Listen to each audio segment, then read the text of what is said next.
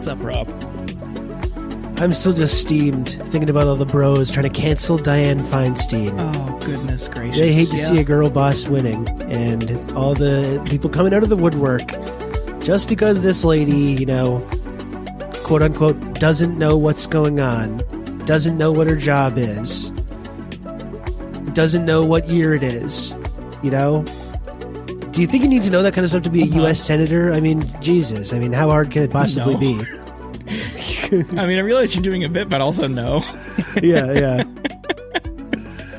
No, I know. Oh yeah, they're still doubling down on this. Like we, we as we talked about in our last episode with Sam Biddle, it her staying in there is now stopping any Senate Yep. action or Senate subpoena for Clarence Thomas. And then today, after that story was reported, today there was another wave of stories about all of these people who are upset on her behalf, including GOP Republican or GOP women who are say who are trying to frame it as a feminism issue, which to me that struck me as a purely cynical play. It's like they're using that now just because they know it'll protect Clarence Thomas. Like now is the time that they start to speak out once they realize, hey, her staying in there is going to protect Thomas. That I thought was purely cynical, and I saw that being reported today. On top of all these other people who again are coming to her defense. not only protecting Thomas, but like limiting the Democrats' ability to like appoint judges, which is the one thing, like we were saying uh, in the previous episode, the one thing that they said that they were going to be able to do after uh, losing control of the House in the midterms.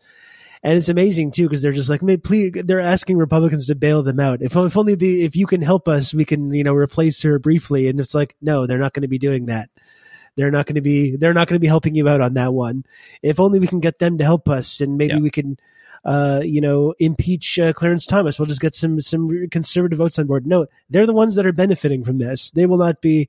They will not be helping you out on that. You're going to be on your own, unfortunately. But and they're just kind of like, ah, well, what can you do? It kind of seems like it's just another, yet Yeah. another in the long list of excuses for them just to like not do anything. Which is, I think, that's the if you're a kind of a mainstream Democrat, that's your that's your wheelhouse. Yeah, it's their bread and butter. Just Yeah, oh, our hands are tied. We have all Ah, of these other options that we're not Yeah. going to engage in at all. But because Republicans won't work with us, we're just going to yeah. bring everything to a grinding halt.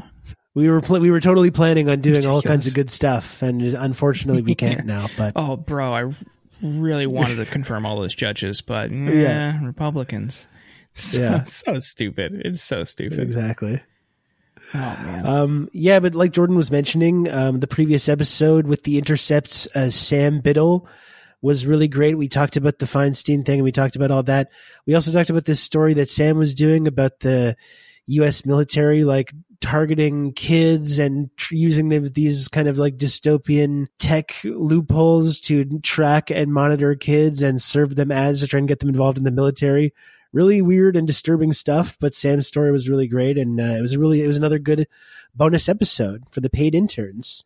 Yeah, yeah. The the Georgia National Guard is drawing a one mile radius around like hundreds of high schools in Georgia and identifying people in that area to serve kids and high schoolers potentially recruitment ads. But the way those lines are drawn, because it's such a wide radius, it's also pulling in middle schools and parks and all these other community uh, centers and areas. So it's very likely that because of this technology's, you know, somewhat rudimentary ability to identify people, they are almost certainly going to be serving children military recruiting ads. Really, really fucked up. We get deep into the weeds on that. Just the use of this type of technology uh, in a broader context, and how it's a continuation of some really predatory recruiting practices by the military. Really really fun conversation with sam. I, I enjoyed it. You can listen to it by subscribing at theinsurgents.substack.com just five bucks a month. You get an extra episode every week and you help keep this show going which we really appreciate because we love doing it for you Yes, we do. And today we've got Andrew Lawrence coming on the show. Uh, Andrew uh, Lawrence of Media Matters. um, who is, spends every day monitoring the absolute fire hose of insane uh, shit uh, that's being spewed out from Fox News and other kind of conservative media uh, platforms. That was a really good conversation as well. We got a lot of good stuff going on in the show right now. Yeah, yeah, we do. And you know what? If you're listening on Apple Podcasts, we ask every once in a while if you listen on Apple Podcasts, if you can give us a five star rating that helps boost the show on Apple. Uh, we haven't done this in a while, but every so often we like to ask. So if you want to leave a review, that's great.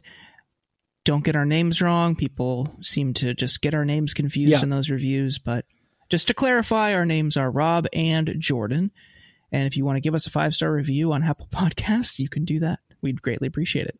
Yeah, sometimes messing up the actual name of the podcast, which is amazing because you're on the website. It says it right there, but people still have Right a hard time with that. Yeah. Oh, well, uh, let's get into our conversation with Andrew. Yeah, let's do that. It was a good one.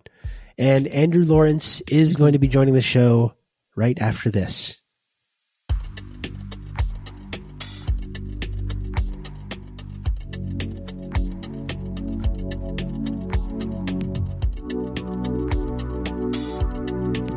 Know, it, it was against my better judgment to to allow a lightning fan on the podcast, but here we are. Go Bolts.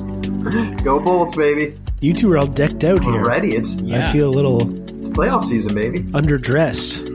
Hockey playoffs. Can't beat it. Do you own Do you own any hockey merch? Like anything, even a T-shirt? Nothing. No, no. Like we were saying, I'm the the, the one Canadian in this conversation, but I'm, I'm the, really not a ton of interest in the NHL or the NHL playoffs. Sometimes when the when the Montreal Canadiens are in the playoffs, I'll watch, but they were hor- horrendous this year. So Yeah, they're not in the playoffs that often. So no, no, Uh, they were know, not good this year of at any of any sport, I think hockey and maybe soccer, hockey jerseys and soccer jerseys are probably the more or most fashionable that you could wear, especially as a white guy. Like wearing an NBA jersey, like a basketball jersey as a white guy looks so fucking weird. I just look like a fucking dope. I had an Iverson jersey as a kid and I think back on it and it's like, well, what the what the fuck was I doing? Yeah, I had a lot of This- basketball this is jerseys as well. This is just like a long sleeve t-shirt with some embroidery. and and it's a really big part of hockey culture as well. The whole the whole jersey, you know, the player that you're picking, and home or away, or the specialty, you know, that type of thing. Um, and yeah, they look good, except you cannot wear them with shorts. Do not wear your hockey. Jordan, I know you love shorts, dude. I know you're probably wearing shorts right now, actually.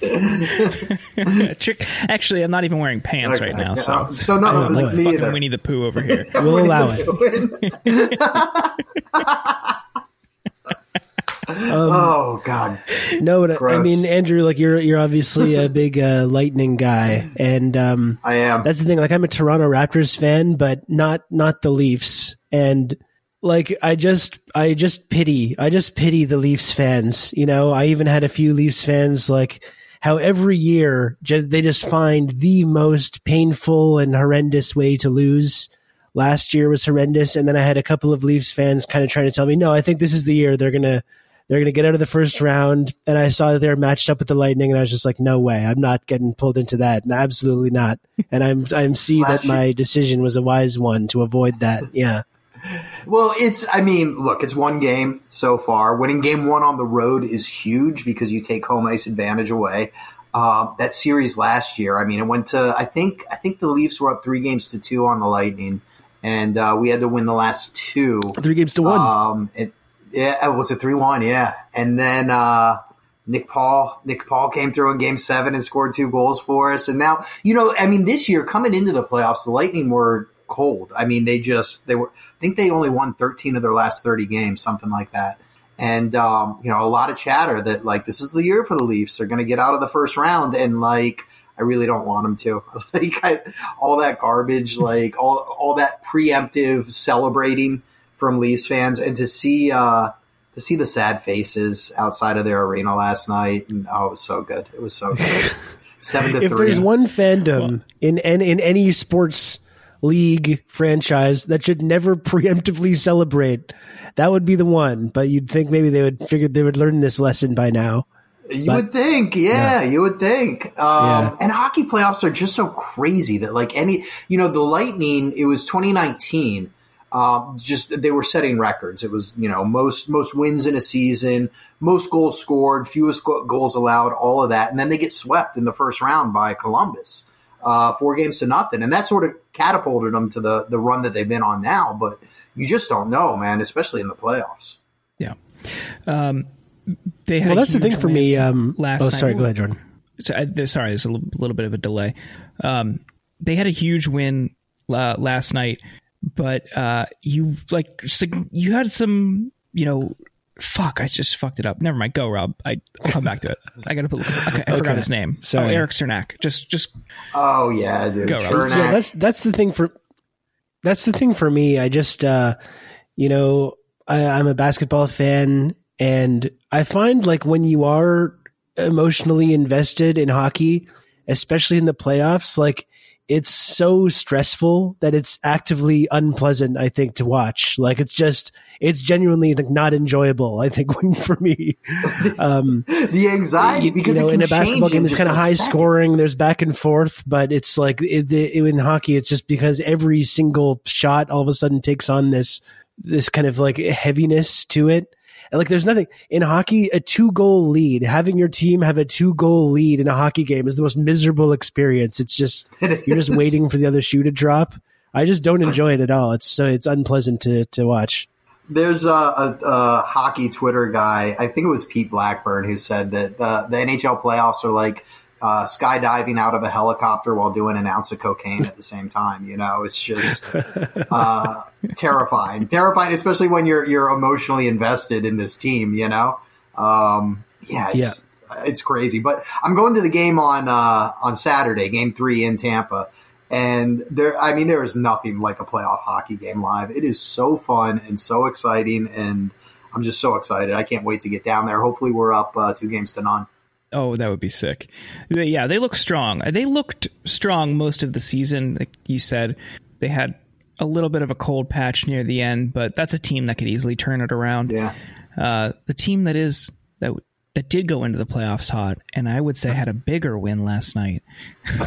if you say so. The. New York Rangers who beat the Devils last night on the road. I mean, both No, our teams and that took is, away I mean, game one road wins. Like that's exciting for both. I mean, we were both DMing last night during the games. It was so exciting. it is. Yeah, Uh, it's so big. Yeah. The the playoff hockey excitement though, I think was really encapsulated on Monday during the Wild and Stars game that went to double overtime. And over playoff overtime is different than regular season overtime in the NHL where you just play a, a full another period. You don't just you don't play 3 on 3 for a few minutes and go to a shoot a shootout. And that was just one of the most exciting hockey games I've ever seen. Wild ended up winning 3 to 2. Uh, but Oettinger, the goalie for the Stars, was just making incredible saves all night. It, it could have it could have easily been like s- seven to two if it wasn't for him. Like it was crazy how much of a factor he was singularly in that game for the Stars.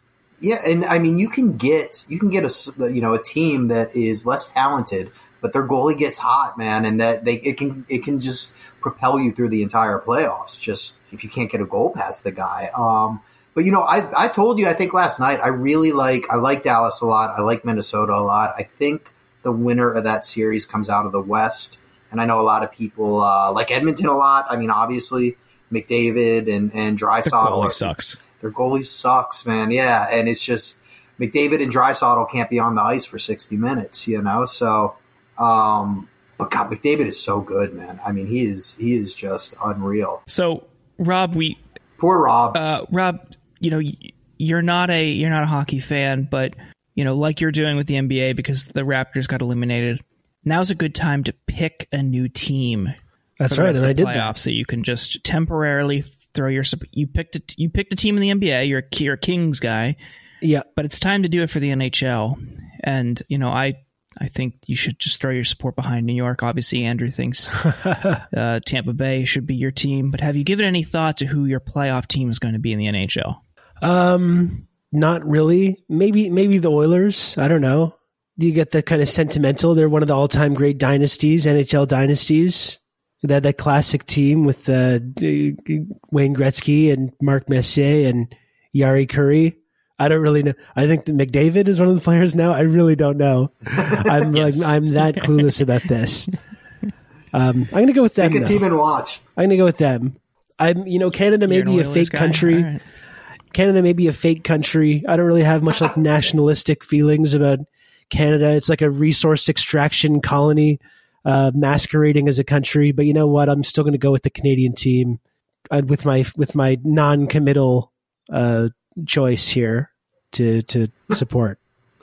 I can tell you, you're you're a Uh, lifelong all right. Edmonton Oilers fan. That's right. Yeah. Yeah. Day one. I do like those jerseys with the orange Uh, shoulder pads. Those are those are slick. Yeah, they have a cool logo. Uh, and the on, you know, going back to your NBA team though, your Kings guy, they're Yeah, like the beam. they are embroiled in a yeah, like Yeah. the beam. They're embroiled in a uh, pretty big uh, NBA drama storyline this week I know. after Draymond Green uh, of the Warriors stomped on Domantas Sabonis' ribs during a game and got ejected, and then was it was announced he's suspended. Now the Warriors fans are upset, saying that Sabonis of the Kings, this is your team, lifelong day one top fan. Yeah. Uh, he's playing dirty out there. They're saying it's him that's playing dirty. Did you guys see these these like the the outrage over Domantas Sabonis and the confusion over why Draymond Green, one of the filthiest players in the NBA, got a quote harsh penalty for stepping on someone's ribs? I mean, I was I was watching the game. Uh, both those games have been very good, and I, I've honestly like uh, it's I, I've been really impressed with the Kings' performance. Was after such a long drought, uh, playoff drought, really impressive to see them kind of walk in there and just not really be affected by any of the pressure. De'Aaron Fox is his first playoff games, just like uh, looking absolutely dominant, which is like a really impressive thing. You, you, some guys sometimes when you watch any sport, when that environment kind of kicks in and there's the pressure and add all the new uh, the game tightens up. It some people don't rise to the occasion, so it's been really impressive to see him and the the team completely uh, outplay the Warriors in those first couple games. So. Um, and it's just, yeah, it's a satisfying story. It's a, long time coming. The crowd is great because they're so starved for having a, a team to actually root for. Um, so I think I made a good choice in this one. Um, but yeah, I was watching the game and I did think Sabonis grabbed Draymond's foot. Like that seemed clear to me. I think obviously the, the like responding to that with like a, a stone cold Steve Austin style, like, uh, mud hole stomping was maybe a little bit much. And then he tried, he tried to do this kind of like ballet thing, kind of pretending like he didn't have a, have a choice or whatever. Um, I was a little surprised he got he got ejected. I, I guess like um, in retrospect, it makes sense. But I was I was surprised also by like then he got that he got a suspension. But you realize also that it's like they probably if he had just maybe just like sat down on the bench and was and kept quiet, it probably wouldn't have happened. But because he's out there, like speaking of wrestling, like he's he's riling up the crowd and healing it up and screaming at everybody and and and that with David Silver like in the or ad, with Adam Silver in the crowd. Um, not really surprised in that in that context that he did get uh, that he did get suspended, but I did think Sabonis grabbed his foot, but you know, probably don't don't stomp a guy on on national TV. yeah, they said they said the that not punishment allowed? was that severe because he's a. well, it's discouraged. they Yeah. said it's it's because he's a re- repeat offender. Which, yes, like the guy is filthy. He's like kicked people in the nuts. He kicks people all the time. He like deliberately flails his arms and smacks people in the face and does this like "who me" routine. It like it, this isn't new, and the fact that Warriors fans are acting like this is some you know overreach by the NBA is just so Yeah, funny. yeah. Like they're just refusing They're always favoring the Sacramento Kings. Well documented, right? Like the team that has experienced more Yeah. success than any any other team in the NBA in the last decade. That's Yeah, the team can't they're catch a acting like. That's the fan base. It's all these like Silicon Valley and like tech people too who are feeling like Yeah. that. That's like their fan base. It just fucking sucks. I hate that team just because of all the all the wins they got over the Cavs in the finals throughout the 2010s. Yeah, and they probably would have beaten them in the one series that the Cavs won if Draymond hadn't been suspended at that time as well. Yeah, again for filthy play. Like it's ridiculous.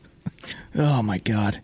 Yeah. Uh, well, let's get on to more important things. Um, Andrew Lawrence, welcome. You are at Media Matters. You and I used to work together there. You cover the night shift there, which is just the worst of the fucking worst uh, on Fox's programming slate. And you've been just kind of staring into the abyss for years. But before we get to that, we have to ask you a tough hardball question we ask of all of our guests, just so we know who we're dealing with. Andrew Lawrence, are you a gamer? Oh, absolutely. I was hoping we could talk video games actually a little bit. I'm definitely a gamer. I uh, yes, I, I am. I am a gamer, Good, good. What have you played lately? dude. So I um, I recently beat uh, Cyberpunk uh, 2077. I, I got all the way through. It's Oh, nice. uh, yeah, it wasn't wasn't quite as glitchy. I have so many thoughts about that game. Um, and then I'm playing it right uh, now. I just started it a, a week or so ago. Oh, how far into it are you? Not super far. Um, I just did that mission at the at the shopping mall in Pacifica or whatever it is, and I was the animals. I, I did that I think way bef- long before I was ready to. And now I'm uh, now I'm doing side quests and grinding and and leveling up because I, I it took me so long to get through that because I'm nowhere near at the level that I think I should have been when I when I attempted it. tell me uh tell me about your V, man. What's your uh what's your backstory and all that? What'd you go with? Uh, he is uh like a street a street guy. He's not a corpo. Um, just like average average genitals. You know, I didn't really I didn't really go too crazy in the in the genital selection screen. You know, just kind of I went with what was giant there. hog.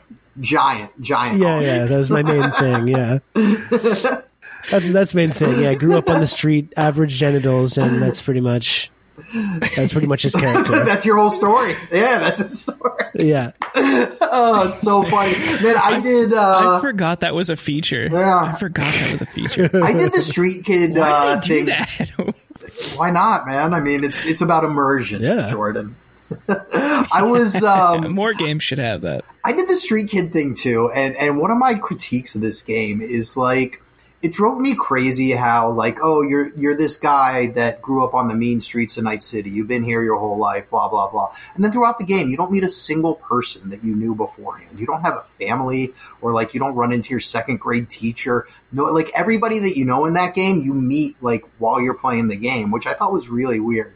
Um, but uh, I really liked it. Like I, I, I liked it a lot. I don't I don't think it's a great game. Like I still have issues with it. I think that um like I'm playing The Witcher right now, and and like I understand why this is impossible for game developers, but it's like in The Witcher you go into a village with like 30 people and it just feels alive. Everybody's out there. They're doing something. They're doing a job. It feels like if you if you followed somebody around for an entire day, they would go out into the fields and then they would have to come home and prepare dinner and all that in Night City, it was just like a bunch of mannequins kind of moving around. It just like, you know, a city of 2 million people or whatever it is, tw- 20 million people feels more dead than like a village of 50, you know? And I, and I understand why that that's difficult for game developers, but for me, like that, like that, those little things kind of bug me about that game. I also find it a little frustrating too how it it really does a good job of getting that cyberpunk aesthetic right, but in terms of like the actual like themes and the storytelling, like it's really kind of a surface level thing.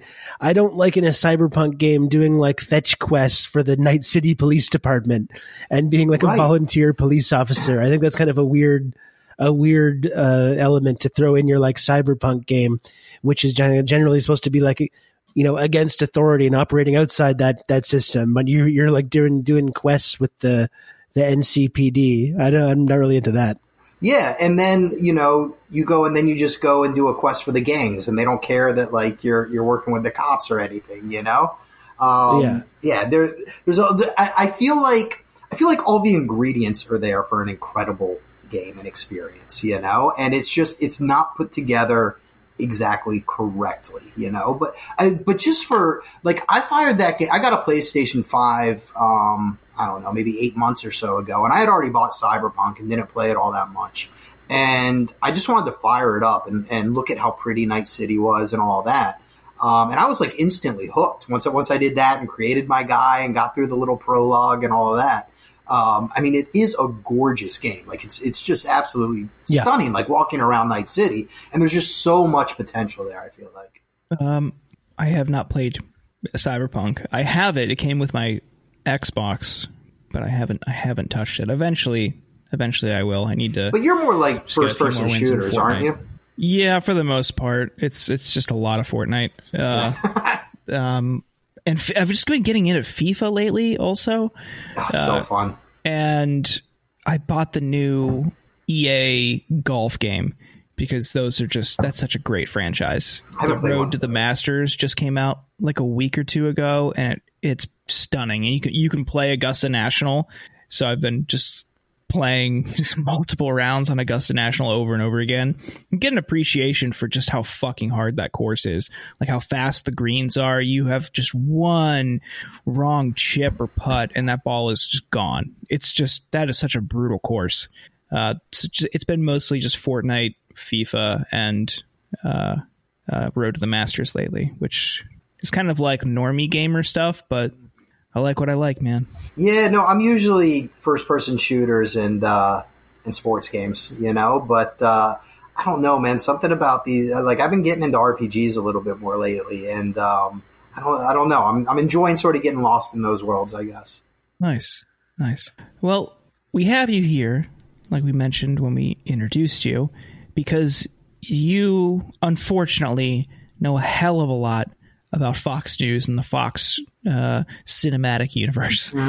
Uh, now, now, Fox was supposed to be in court in Delaware this week in their case with Domin- Dominion. Dominion was suing them for was it 1.6 billion or so for defamation after you know Fox repeatedly pushed these lies, these election denialist lies for months about the 2020 election in and in part as part of that uh, smeared and defamed Dominion, you know, saying that these machines were rigged, uh, or or you know, claiming that these machi- these machines could be rigged. Now, after months of Fox trying to settle before it went to trial, the day they finally got to court, after two hours or so, you know, the lawyers met, they reached an agreement, and they settled. We don't have that trial. But as somebody who has been watching it and following it, could you tell listeners what we would have seen had this proceeded and what this still you know, this still isn't a great thing for Fox. They have another case with Smartmatic. So where does this go from here and what would we have seen had this case proceeded? Yeah, I mean, I think that we saw, as far as like a large overview, we kind of saw what what the arguments were going to be. You know, Dominion had during discovery they had found text messages and emails from Fox News executives, from on-air hosts like Tucker Carlson, Maria Bartiromo, Sean Hannity, Laura Ingraham, all the big ones, saying that like they knew that this was all bullshit, that it's all lies, that all this election stuff it's false. Um, the people that they were bringing on air to interview as experts, people like Sidney Powell and Rudy Giuliani. Behind the scenes, you had Tucker Carlson and, and all these executives calling them absolutely insane, saying that they knew that they were lying. And so I think that like we would have seen more of that. I don't know if there was any new new text messages, things like that that we would have seen, but we also would have gotten Rupert Murdoch, Tucker Carlson, and all these people on the stand where they would have had to admit, you know, under oath that they were lying and that they knew that they were lying to their audience and that the reason why that they were lying on to their audience is because they wanted to trick them into watching. You know, you have to understand the Fox News viewers, they just want a guy on TV telling them that they're right. You know, telling them that the election was rigged, that COVID vaccines don't work, that Anthony Fauci belongs in jail. Like uh, that's that's what they want to hear, and Fox News hosts have have to deliver it because if they don't, Fox News viewers are going to go to OAN or they're going to turn on the Matt Walsh podcast or there's this right wing conservative media industrial complex will provide them with it if Fox News doesn't. So, you know, they were scared to death of losing their viewers. And so they made the decision that they were going to have to lie. And, and in the course of that, they lied about Dominion. Um, you brought up, up Smartmatic, and that's, that's an even larger case. They're asking for, I believe it's two and a half billion dollars in defamation, and Smartmatic is a larger company, so that's why that number is a little bit bigger. But um, you know that that's coming up as well, and and that has the potential for the same thing. But you know, I think that a lot of people I'm seeing, you know, a lot of people on Twitter and and and a lot of people that I talk to are really disappointed that Dominion decided to settle. Um, but it was in their best interest to settle. I mean, we are talking about generational money here, seven hundred and eighty-seven million dollars for a company that, that that brings in eighteen million in revenue per year. Um, so, I mean, they absolutely had to settle here. If, if you were their lawyer, you would have, you know, uh, recommended that they settle as well because it's such a, a ridiculous number. Um, but then they don't even have to admit on air that they lied. They don't have to tell their viewers that like what we were telling you uh, wasn't true. And so you know now Fox News can go out there and, and and there's a roadmap now. Like they can they can keep pushing the exact same lies that they've been pushing, but they just don't. If as long as they don't mention a specific company by name, um, they're going to get away with it. You know, and and so it, it's disappointing from that standpoint. We also learned a lot about Fox News and the inner workings. Um, so so there's benefits to it as well. But like, yeah, I would have liked to have seen it gone further, and we'll we'll see what happens with Smartmatic. Um, they're signaling right now that that they want to push theirs towards trial. Um, but again, if if somebody dangles a billion dollars in front of your face, that look that that type of money is really really hard to say no to. Um, so you know, and and you ask like, where does it go from here? I think that you know, billionaires, Rupert Murdoch, like they don't get rich by by just brushing off three quarters of a billion dollars and not worrying about it. You know, I mean, there's there there's you would think that internally there would be some repercussions and that, that they would try to be a little bit more careful. I, I don't know if that's true, but I think that like the biggest benefit for us right now is just what was exposed in those text messages and emails um, about Fox News hosts and executives uh, lying to trick their viewers into watching just to pad their own bank account. I think it's really interesting, you know, given the fact that the election stuff is starting to ramp back up, as surreal as that is. Um, Trump just did this interview with Tucker Carlson, you know, a week or two ago. And I think it's so funny now that we've seen like the inner workings of that and Tucker's text messages about Trump where he's just like, I can't fucking stand this guy anymore. I can't wait till he's out of our hair. And how he's able to really just like kind of brush that off. And it's amazing how it doesn't really kind of cost them any credibility. I mean, they're just able to kind of go on with business as usual. We've all seen the kind of inner workings of it, but I think it's amazing how they're able to just totally continue on while pretending that none of that stuff happened. And Tucker can still go about doing his thing and still give this kind of sycophantic interview with uh, with Trump, which was very funny, by the way. Trump like endlessly praising uh, Xi Jinping and how great and wonderful he was. I thought that was pretty funny and his beautiful female, and she had the most beautiful interpreter. I thought that was really good too. Um, but yeah, I think it's funny how, um, despite the fact that we've seen all these people talk about how ludicrous all those claims were and how annoying they, how annoyed they are about Trump and Trumpism, but now they can just kind of pretend that didn't happen. And I guess for their viewers, they don't seem to mind all that much. Yeah, well, I mean, I think that like you know they they know how desperately need, they need Trump supporters, that whole MAGA world, to be addicted to their to their shows, to their cable station in general, and and it really is you know a, a symbiotic relationship. I mean, Fox News needs those those Trump supporters to watch every single night, and Trump needs at least they, he at least needs Fox News on his side. I mean, at least not not hammering him and criticizing him. I, I would say they've been fairly neutral so far in the Republican primary, and and that's what Trump wants or needs more than anything. But they really need each other. And, and as far as like the Fox News viewers, it's you know, and, and, and, you said that it's upsetting that like their um, credibility hasn't taken a hit too much. I mean, I, I, would disagree with you a little bit there. I think that that Fox News's influence outside of that conservative media bubble I think in the last five or six years, we've seen that really shrink. Like, I, you know, it used to be they would just say Benghazi enough, and 60 Minutes would do a story on it, covering it, you know, how they want. And I don't think you really see that as much anymore. Um, but inside the bubble, their influence has just grown. You know, Tucker Carlson, what Tucker Carlson says is gospel inside that bubble. And, and so I think that, like, yeah, it's just not going to break out of there. And and it, it was really interesting to me that you did you haven't really seen – conservative media, like that, Fox News' actual competitors, not just OAN and Newsmax, but the people online, Ben Shapiro's outlet. Um, you know, you didn't you didn't see them really attack Fox News for for what is a pretty egregious uh, uh, uh, insult to their viewers, um, nobody really took them on. And so, like, yeah, it's not penetrating in that bubble, but I do think that that it, it does chip away at the credibility of Fox News to where where it doesn't get outside that bubble and, as easily as it did in the past. You mentioned earlier that they don't have to acknowledge this on air as part of this settlement agreement. They don't have to apologize, admit they were wrong, issue a retraction, anything like that. But I'm wondering, would that even matter? Because they would probably run it in the daytime.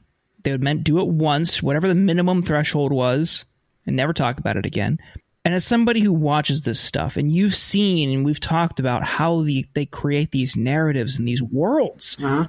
the people they focus on and obsess over to the average person, the non Fox viewer, they have no idea who it is. Like Nellie Ohr right. being like a central figure in some like grand government conspiracy. FBI like, I don't even know who that person was. Yeah. yeah Peter Strzok and Nellie Ohr. Like I don't know what yeah. what their fucking role is, but I, I I remember them being villains. Right. So would this even would an apology or a retraction or anything even matter? No, not not really. I mean, it would go viral on Twitter for, for a couple of days, and and yeah. you know those of us on the left that don't like Fox News, we would make fun of them for it. But I also think that like it just it's another arrow in your quiver as well. You know, when you come out when somebody when somebody says, I mean, are we allowed to cuss on on here? Okay, so yeah, like when yeah. some like. like I get a ton of Tucker Carlson defenders in my mentions, and like at this point, when I see them in there, when when they're replying to me on Twitter, I'm just replying with a screenshot of Tucker's uh, producer calling Fox viewers cousin fucking terrorists, you know? It's what they actually did. So, like, I, I think that, like, uh, I do think that it sort of, I, I think it chips away. Like, and I think that, like, we can we can use this to sort of make the point that is true that Fox News is just propaganda and nonsense, and that that they're lying to you and, and tricking you into uh, watching just so Rupert Murdoch can get a fifth yacht. You know, so so I do think that there that there is benefit there, even if it doesn't um, really penetrate that bubble. But I mean, again, you got to realize that you know Fox News, its most watched shows on its most watched nights, they're getting three million people, which is, I mean, yeah, it leads cable news. It's also only one percent of the American population. So you know, I think that that hurt, hurting their credibility with the other ninety nine percent uh, of people out there. I think I think there's a real benefit to that as well, and I I do think that these text messages and this story um, help in that effort. So you know they have upfronts coming up, which is this mm-hmm. big advertiser push. You know, most cable and television networks sell a majority of their ads during this one period in the spring, and they have this glamorous presentation in front of all these ad executives in New York. Fox, you know, for years has tried to sell advertisers on how people trust the network, how most of the country relies on the network, and really tries to push this news division and opinion side divide. And we've seen how those lines have blurred, but recently we've seen kind of some, you know, some people, I don't know if they're necessarily going off script, but kind of break from that that role, their role, d- depending on which side they are, and mostly it's been on the news side, and there's been internal backlash for them even acknowledging that it's all bullshit. That they they all know what they're doing. It's all just a fucking facade. Do you think that advertisers are going to consider this Dominion settlement and the stuff that came out as part of this case and the pending litigation with uh, Smartmatic when they're making advertising decisions? I mean, you're asking me if if I think corporations care more about the truth than they do about you know dollars and like no no i don't i don't think so i'm setting and, you i'm setting you up i know i know and uh, you know i mean it's it's the same thing with dominion like god bless them but like we can't be looking for uh, to businesses and large corporations to sort of save us from these monsters and like yeah, I like. I do think that the the look the advertiser pressure that that we've put on them, uh, Media Matters, um, over the past few years, and you were a part of this as well. It has clearly worked. I mean, they do not have very many advertisers at this point. Um, and and they do try to sell it in between opinion and news, but I there's so little news on, on Fox at this point. I mean, it's basically special report at six o'clock, and everything else is either Tucker Carlson or a Tucker Carlson clone. You know, at this point, so you don't even really hear that distinction from Fox News as much anymore because there isn't. You're right, like there isn't really a distinction anymore. But um, you know, I think that like the advertiser push is incredibly important. I also think that the cable fees that, that Fox News gets is is also really important, and they're currently renegotiating uh, those fees right now as well. And and it seems like they're getting a lot of pressure from cable subscribers to uh, not force us to buy Fox News on every single package. And you know, we'll see what happens there. Um, I can't say that I'm incredibly optimistic, but um, I, I, think that like the outrage and and I'm seeing this sort of take off this this messaging as well sort of take off with more more the, with the normies you know for lack of a better term for people that aren't really engaged you know, to see people that aren't really engaged in politics and the news, to see them sort of understand that that their two three dollars a month are going to Fox News even though they don't watch it. Uh, people that doesn't sit well with a lot of people, and so I'm hoping that with enough noise being made, that like yeah, maybe th- there will be a difference made. Yeah, I mean it's hard. Uh, like the way the market works, the reality is, as long as they're pulling in big ratings, which they still are, there's oh, there's going to be someone that's going to be able to that's going to give them money, right? I mean, with Tucker Carlson, yeah. is I think is a good example, right? I mean, when he's when someone goes and shoots up a Walmart targeting immigrants in their manifesto sounds exactly like a Tucker Carlson monologue. You'd think that would be a big turnoff for people that for different brands that want to advertise there. But uh, like you like you point out, I'm sure there's been some impact, and there are brands that have moved away from it. But they're not as long as they're pulling those kind of big ratings, or he's pulling those kind of ratings. It's never going to go as far as it needs to. Yeah, and I mean, you look at like how much more evidence do you need? You mentioned the El Paso Walmart. There's the uh, Buffalo uh, Tops grocery store, same thing, great replacement theory.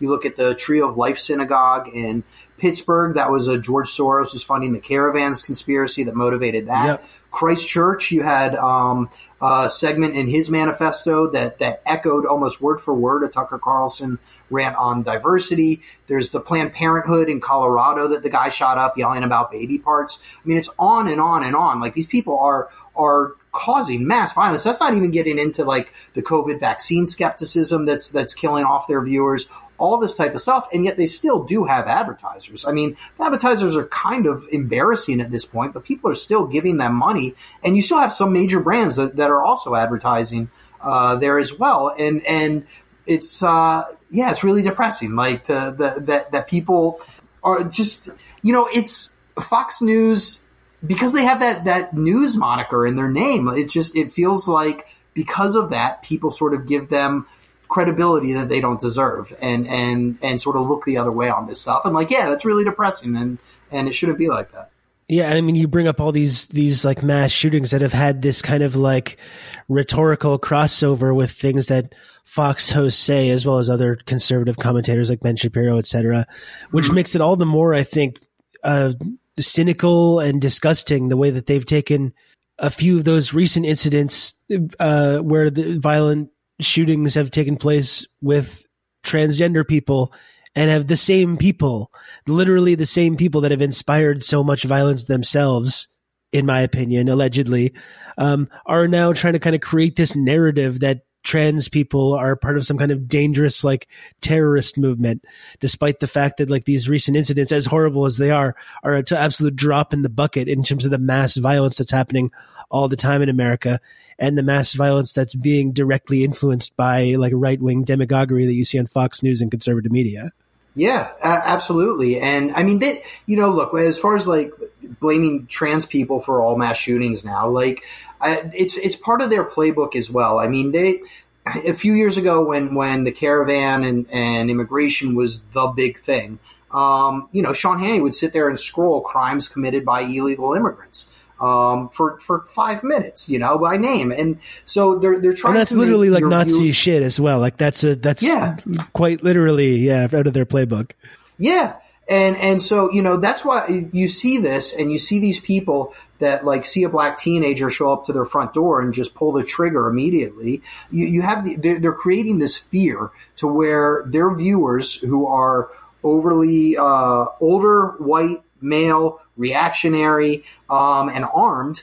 I, I, you, shouldn't get these people all worked up like this, you know? And they know exactly what they're doing. Like you can't, they can't not know at this point when you see, when you see it play out over and over and over again. And, you know, there's just, you would think that there would be some sort of self reflection, you know, after El Paso when this guy went in there yelling about great replacement and shot a bunch of people up you would think that like even if even if Tucker Carlson thinks it's true, you think that he might pump the brakes a little bit and be like, all right, like this is there's some scary people out there. Uh, they're they're being influenced by this, but no, like I mean, he went right back into it the next night. You know, just straight pumping that same garbage into people's heads. And and there isn't anybody at Fox News that'll tell him no, and there isn't anybody really in the corporate world that uh, that's going to tell them no, as long as they're making money from them. I mean, beyond these, you know, targeted racist or anti-choice white nationalist shootings, I think the general sense of fear that Fox sells viewers on and has them worked up into this paranoid frenzy was really on display this week. There were multiple instances of kids, you know, going to the wrong home, pulling in the wrong driveway, and being shot by these fucking lunatics who, you know, just saw a stranger. Mm-hmm. One of them in, in these stories was black, but the other one was not. And just the general sense of fear that they have. They're living in this kind of prison in their own home where any outsider is a threat. It's like a fentanyl dealing uh, trans MS13 member coming to my house to in, yeah, like Topeka right. or whatever. Right. yeah, one was a 16 year old kid, one's a 20 year old girl, and then I saw another story in Texas, uh, like teenagers got into the wrong car yeah. at a store. Like, what the fuck are you doing? Well, but it, and it, this is so important for Fox's business model. I mean, we saw this in the Dominion stuff. Like they they need their viewers to be addicted to watching their programs. And if you're sitting there and you're watching Tucker Carlson and he's telling you that the uh, transgender people are going to end civilization, Cory Booker is going to destroy uh, the suburbs. Uh, MS13 is coming for you. And if you're not hearing that anywhere else, you're thinking to yourself, I need to watch Tucker Carlson every single night or I might die. You know, like it's it's actually paramount to my survival because they're warning me about these things that are going to kill other people, and he's the only one saying it. So like you get addicted to that type of shit, and it's it's like a, I mean, I sort of get it. Like there there's like this primal urge to to sort of to I don't know to feel that way. You know what I mean? Like that, that people, I, I, can understand sort of how it's an addicting feeling um, to be to be scared like that, but um, but Fox News is taking advantage of it and and and heightening it and making it worse in order uh, for profit, like to make money. And it's it's so sick and it's so cynical, and they know exactly what they're doing, and we've seen proof of that now. And they're just chugging along, and, and like yeah, that, that that it sucks. Like it's really gross. Or another thing they like to do is uh, is scare their viewers about dangerous liberals who have their daughters date uh, MS-13 members rather than Republicans too. They hate that, and that's uh, they got to do that a whole happens. weekend news cycle about happen. that. Yeah, the, the, the numerous numerous articles and yeah. Oh man. At least we know what. So at least at least the, we know what the AR stands for. You know. Yeah, exactly. the I rewatched that clip when you shared it the other day. it's uh, so funny when someone did one of those like engagement bait posts. Like, yeah. what's, what's your biggest so Twitter good. controversy? And the fact that they brought in some like police chief from Staten Island Long, to talk Island, about how yeah. dangerous MS-13 was. That's the one thing your daughter. It's like, what are they doing? It's so funny because they actually acknowledge that it's fake too during oh, the. That's what makes it so great is that they acknowledge that it's a joke. He's like, he would rather his daughter, who he does not actually have, and they continue and it's like well what are we doing here then like this is you're acknowledging that it's not a real thing and they built this whole segment around it fucking one of the funniest things that's ever oh, happened to me definitely did you do the uh, the Antifa super soldiers one as well? Was that you or was it? That was no, uh, no. That was yeah, Krang T Nelson, I think. Yeah, so good, so good. The, the way that's been baked into the lexicon online is hilarious, and it's being used in other mm-hmm. ways now. I saw someone talk about Biden's IRS super soldiers uh, in the context of this new study that found that all of this additional IRS funding, which Republicans bemoaned as creating a bunch of new IRS agents, ultimately reduced the wait time if you need to talk to somebody about your taxes to like four minutes. You're on a four minute hold, which is down from like I don't know. It was like 87 minutes or, or something last year. Yeah, something crazy. crazy yeah. yeah, and like a vast majority of all callers got to speak to somebody. I think that's a good idea because there's nothing more frustrating when you're dealing with something that already sucks than to deal with some automated prompt. Like I fucking hate that. So having somebody just talk you through it, that's great. But someone called, called them the IRS super soldiers, and I was just thinking about how crazy it is that that one tweet got baked into the lexicon. It's great. It's like Goblin uh, mode. The, the, yeah, everywhere. That being adopted by like, I saw some corporation. Microsoft used it this week, oh. which is just crazy. Yeah, it's it's so Juniper is is a fantastic account, and that is it was really funny. Yeah. Uh, the other thing we wanted to have you on to talk about, Andrew, you mentioned Daily Wire earlier. Matt Walsh, one of the most despicable personalities in that network, uh, just his whole brand is being as transphobic as possible and also being really mad about Disney movies. He had his Twitter account hacked last night and also apparently his emails.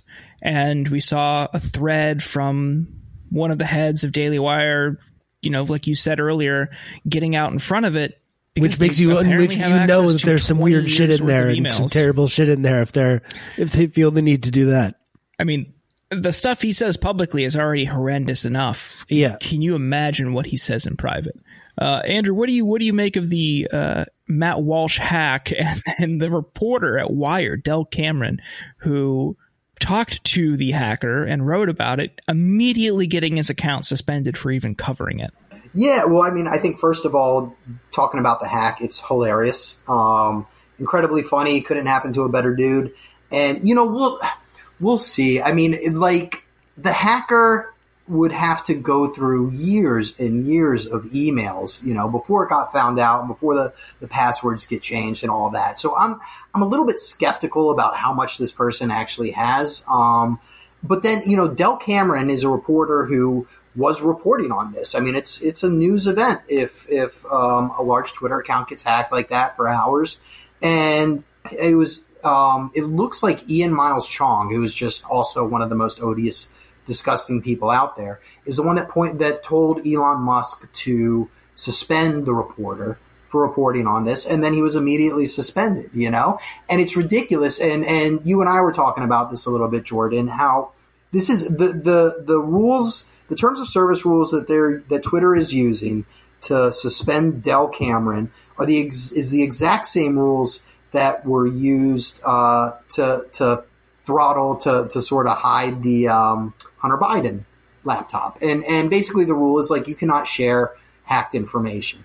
And Cameron wasn't even really doing that. Like he was just reporting on it. You know, I guess maybe like he had some screenshots from from the tweets um, that were written, but like everybody saw those, you know. But um, yeah, it just it it just shows you who's in charge of Twitter right now. I think it's um, uh, uh, not a very good sign that that Elon is suspending somebody for simply reporting on on Matt Walsh, who is, like you said, just one of the worst, most disgusting people out there. Um, but you know, another factor that is really really interesting is that Steven Crowder, who's another right wing idiot, um, was in negotiations with Daily Wire not that long ago, and he turned down their offer. Uh, for fifty million dollars, if you can believe that. But he turned down the offer, and and one of the clauses in the contract that he posted was that the Daily Wire could fire you immediately if your um, uh, if any of your social media accounts. Uh, I, don't know if it was suspended or get demonetized or whatever, but uh, his YouTube account was demonetized today as well. Um, and so, you know, it's been a shitty 24 hours for Matt Walsh. Um, it could be worse, you know, and, and he shouldn't be allowed on social media because he's so fucking stupid and gross and just peddles hate for money. But, uh, yeah, no, it's, it's, it's hilarious though. And I, I hope they are scrambling. Listen, if you think it's easy to rhetorically walk the line between suggesting that all gay and trans people are like grooming kids being your main like point of expertise and your number two political th- uh, issue that you're concerned with is like making sure that child brides are normalized and part of society. Listen, that's not easy. It's not easy to hold those two thoughts in your mind and to be able to, to pull that off. So credit, credit where it's due for Matt for, for pulling that. No, you don't actually have to hand it to him, but, it, but I do think that's kind of a little bit of a suspect, uh, to say the least. Matt's fixation on like age of consent and child brides while also pointing fingers at uh, LGBTQ people for being harmful to children somehow. Always an admission with these people. All these accusations, always an admission. But you know, I mean, it just it just goes to show you, like, really, uh, all you have to do to be one of these guys is just be a dick to the people that you that you don't like. That's all you have to do. I mean, Matt, you're right. Like, yeah, it's hypocritical, but Matt Walsh is going to go out there and he's going to he's going to be a dick to uh, Dylan Mulvaney again, and so all is forgiven. You know, like it's uh, the mentality of the people that are making these right wing uh, shitheads rich by watching every single day. Like it just it's mind boggling to me how how how they watch this shit over and over and over for entertainment. I guess it's it's it's ridiculous. Yeah, these people have been melting down about a single sponsored social media post for like three straight weeks. You know, I was like barely paying attention to that. Like I'm old now and I don't really know who all these influencers are. I was kind of barely paying attention to the story and I just assumed because of the level of freakout that Bud Light had actually like hired Dylan Mulvaney for like a big campaign or something like that. It was only when I looked into it that's like, oh, this is a single social media post. They sent her some product with like a like a, a novelty can for a little 45 yeah. second post on social media. And these people have had this, this pants shitting freak out now for multiple weeks over it. It's really bizarre. These are not serious people, but it's, it's incredible to me that they have this kind of like cultural, uh, uh saturation and that people actually listen to them. Well, and and that's that's what gets clicks, and that's what gets people to watch and gets people to listen to your podcast. You know, and and that's why they're doing it. And then you've got people. I don't know if you saw the video that went viral yesterday of the guy destroying Busch Lights in a in a grocery store because he thought that they were Bud lights, and he's getting hauled off by the cops. Better safe and, than and sorry. this dude, like, I'm just sitting here thinking, like, this guy is spending the night in jail tonight because some podcaster told him to be mad about a beer. Like it's it's insane, and like they just keep ruining they they're ruining the lives of their own listeners over and over and over. There's so much evidence of this, and like, uh, and and they're getting rich in the meantime. It's just it's crazy. It, I, I just don't I, I don't understand the the mentality there. I mean, the fixation on beer and, and, and Dylan Mulvaney, I find it's bizarre as well. It's like all these big yeah. alcohol companies have been sponsoring pride parades now for like 20 years. Like, and they're simultaneously funding and donating to right wing politicians. It's like they're not they're not mm-hmm. woke commie beer companies. They're literally just trying to sell as much product as possible by appealing to all kinds of different people. This is not like this new phenomenon. Uh, it's so strange to me that these people have acted like there's this this shift that's happened, this new thing, the woke brands or the the commie Coors Light company uh, or whatever. When it's just like this has been a basic practice for these big companies for a long time now. It's very strange to me. Uh, well, they just throw shit up against the wall until something takes off as well. You know, I mean, there's yeah. before in between Dylan Mulvaney and whatever you know Lightyear or whatever the previous one was. Like they just throw out so much shit, and eventually something takes off. Something whatever whatever it is, it's what's it's what's generating the clicks on their website and and people to listen to their podcast, and then they just grab hold of it and hold on to it. But I mean, watch it'll it'll go away like after Friday. You know, we won't hear about it. We're barely hearing about it now because we had a weekend. You know, because and and because the viewers need something new. You know, they can't they can't get mad about Dylan Mulvaney. That was last week. What's it going to be this week? You know, it's it's they just always need that fresh meat and like these people, Matt Walsh and, and conservative media, are going to throw it to them somehow. The the clip from Ben Shapiro this week that really got me was the one that Brendan tweeted out a couple days ago. Yeah. The great suspicion is that in Frozen 4, they'll make Elsa a lesbian. If they do that, it is the end of Disney as a company. Predict it. You can write it down. It is April 17th. If they do that in Frozen 4, it will destroy Disney. It's like, dude, you are almost 40. Why do you care? Yeah. Like, was that Ben Shapiro? Did Ben Shapiro just appear on the show? That was crazy. Where did that come yeah, from? Oh, that, was, that was him. I've been working on it. Oh, that was but. I'll tell you, one of the reasons yeah. One of the reasons why he cares is because he's got a new children's movie company that he's trying to promote. He's pushing out children's books and it's all part of that grift. I mean, that's why he fucking cares. And like, I mean, I don't know if either one of you guys saw Lightyear, but like, it was just a gay couple that existed. Like they weren't having sex yeah. on screen in front of people. They were. It was just like a couple standing next to each other, and that's all it was. Yeah, Rob was upset that they didn't. just hardcore. I was, I was, I was mad from a different angle. Yeah, I was coming at it from. oh man, but yeah, dude, enough. But it, and uh, I think that's also something that we can't overlook. No, it was it was bizarre. Like, it's bizarre the freak out over it, definitely. But we got to. Um, I mean, look, it's not a coincidence that every single one of these freakouts comes with the conservative version of that product as well. We saw it with the new conservative beer that, that the guy put out like right afterwards. Uh, Daily, go on Daily Wire. They're selling chocolate because Hershey's went woke. You know, they're selling mugs because Yeti is woke or whatever it is. You know, there's always like a corresponding conservative grift to go along with these freakouts. And like, it's apparently pretty lucrative, but like, I don't know, man. It's, it's, it's all, it's just all part of that same grift. What's weird too, because I know that there's like a big online audience for this kind of stuff, obviously, but you got to imagine that like people like DeSantis who are latching onto this kind of stuff as well. How a lot of normies are probably just scratching their heads at it. Like, like DeSantis's big political issue that he's taking on is like one is like going after fucking Disneyland and Disney and stuff like that, which right. for a lot of people is just like a totally wholesome, a big brand that they that they have nostalgia for, and that they like it's it's probably weird to a lot of people. This guy, this like governor running for president and all he talks about is like his his battle against Disneyland, and it's like there's plenty of valid reasons to go after Disney or any other big corporation, but they're doing it for all these dumbass, ridiculous reasons. Um, so yeah, I imagine there's a lot of normal, average people that are kind of like perplexed by that.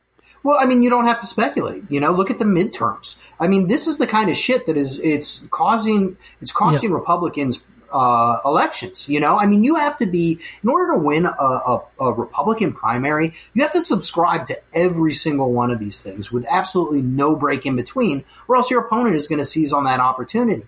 But then when you get out there in the general election, and your number one thing is like making sure that that cartoons don't have gay people, and meanwhile people don't have health care and stuff, like it looks really, really weird. And and you know, you look at like these people at PTA meetings that show up just frothing at the mouth because slavery is being taught. That looks really fucking weird to people that aren't like in to the 99% of the population that isn't in that world. And then you have the Republican politicians where that's all that they're talking about. So, you know, I, I say a lot like it seems like the Republican Party at this point doesn't really care as much about winning majorities as much as they do just being able to get on Fox News and getting to be able to promote their book and their podcast and make sure that you send me money, you know? And, and like, I think like that's, I think that's really dangerous. Like once the Republican party doesn't care about winning, you know, a wider swath of voters and just like that small extreme group that'll get them through a primary, that's when you see the, the, the politics, when you see the parties just going straight fascism, which is what we're seeing right now. Um, but you know, and I can tell you in Florida, Disney is beloved in Florida. You know, I mean, there there aren't the the, the people love being able to pick up and go to, to Disney World two hours away in Florida. They don't want Disney to move. They don't want them to close down. They don't want the prices to go up because their taxes went up. All of that, you know. So it's it's really bizarre. I think Republicans in Florida have gerrymandered that that state so much um, that that they believe that they're untouchable and it doesn't matter what they do, they're going to win elections. And maybe they're right, um, you know. But we'll see. Like this stuff is really really weird. Well, we we will see. I think DeSantis's uh, campaign against Trump is going to be a funny one. Um, just going to be a race to the you bottom between run? both of them. And if we have any, yeah, yeah, I think you will. I think anything after the pudding ad. Why would you even do it at this point? To that's what I was going to say. yeah. But but the pudding ad was so funny, and if we see anything close to the level of humor, it's going to be a it's to be a ride. Like I, I really just want to see them beat the shit out of each other. I can't wait. Um, yeah. But Andrew, we don't want to take up too much of your time. Where can people find your work and follow you?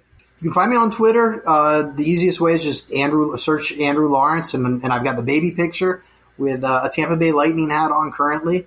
Um, and then MediaMatters.org. Uh, you know, like Jordan said uh, earlier, we watch Fox News, so you don't have to. Um, I think it's you know Fox News uh, is in charge of the Republican Party right now. And I think it's important for people to sort of keep up to, to with what they're saying on there, what they're pushing, all the garbage, all the nonsense, because a few days from now, that's what Republican politicians are going to be saying. Um, but you shouldn't want to watch it. It's garbage. It rots your brain. Let us do it for you. Um, and yeah, go to MediaMatters.org and, and find out what they're saying. And let's go Rangers. All right. Thanks, Andrew. Go Bolts. Go Bolts, baby. Let's go. Let's go. Thanks for having me, guys. Rob, good stuff. Jordan, not as good, Thank but you. whatever. hey everyone, thank you for listening to The Insurgents. If you want to subscribe to the show, you can find us on iTunes or Spotify or at Substack, theinsurgents.substack.com. You'll get the latest episodes delivered straight to your inbox as well as our newsletter.